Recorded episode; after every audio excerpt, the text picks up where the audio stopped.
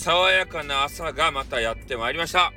で今日はですねちょっといろいろね、えー、忙しいというのもあって朝活ができないというわけでございますので、えー、とりあえずですねこの収録を上げさせていただきたいなというふうに思います。で昨日の夜はですねいろいろ収録欄を収録じゃないなライブ欄を見ていたんですよ。でそしたら、えー、私がですねえー、今登録をしてらっしゃる新しいこの新人さんですか、えー、そういう方たちが、えー、ライブしてる模様が、え見受けられました。で、1人2人ね、え入っていってまた交流したわけなんですけれども、やっぱフレッシュな方はよかですね。うん、このリスナーさんになんとかこうね、楽しんでいただきたいみたいな、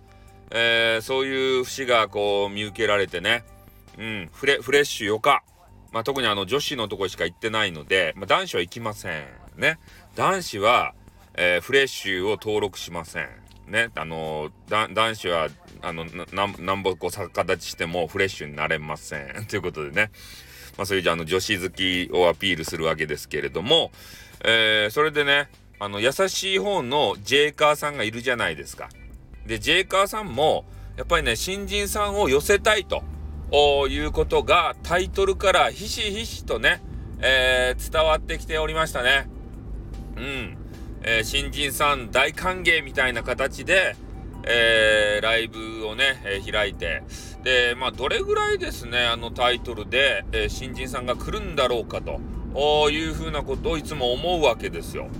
え私がね、配信している時は、まあ、ほぼね、え新人さんが来ないと。いうようなそんな状況が生まれてるわけでありまして、えー、本当にねライブを開いてですよ、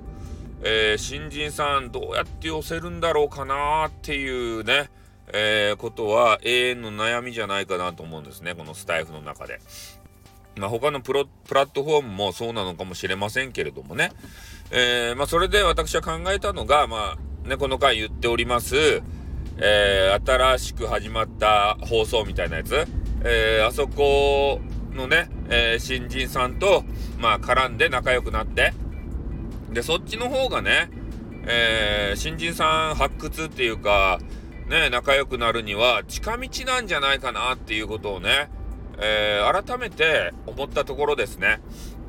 うん。まあ、新人さんはね、きちんとこうね、私はコメンティング入れたら、えー、それに対してのお返事ですか？えー、こういうのいただいたりとか、えー、フォローをね、いただいたりとか、もうすごいね、丁寧で、えー、なんかいいなと思うんですよね。うん、もう我々、クロートでね、え、スタイフにもすれ、すれ切った、えー、だ、あの、め、あの、男女、ね、えー、によると、えー、もう、ほんとね、フォロー申請来てもな、なんだこの人はってね、あのわけわからん人はフォローせんぞみたいなね、えー、そういうことしてみたりとか、ね、コメンティングもね、え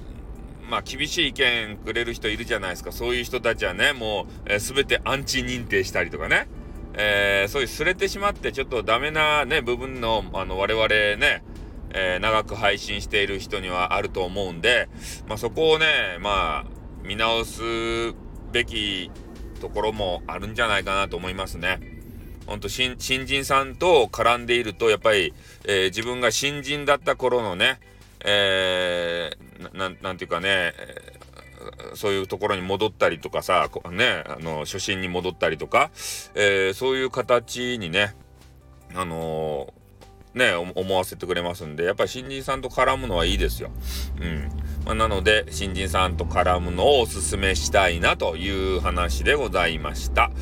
えー、まあ、今後もね、あの、新人さんのための、何やったか、初心者塾やったかな？ああいうやつとか、えー、もちろん新人さんと絡みますし、えー、ライブの中でね、え、どう新人さんを寄せていくのかっていう研究もね、えしていきたいなという風な感じでございます。じゃあ今日はですね、この辺で終わりたいと思います。はい、終わります。あって、ーん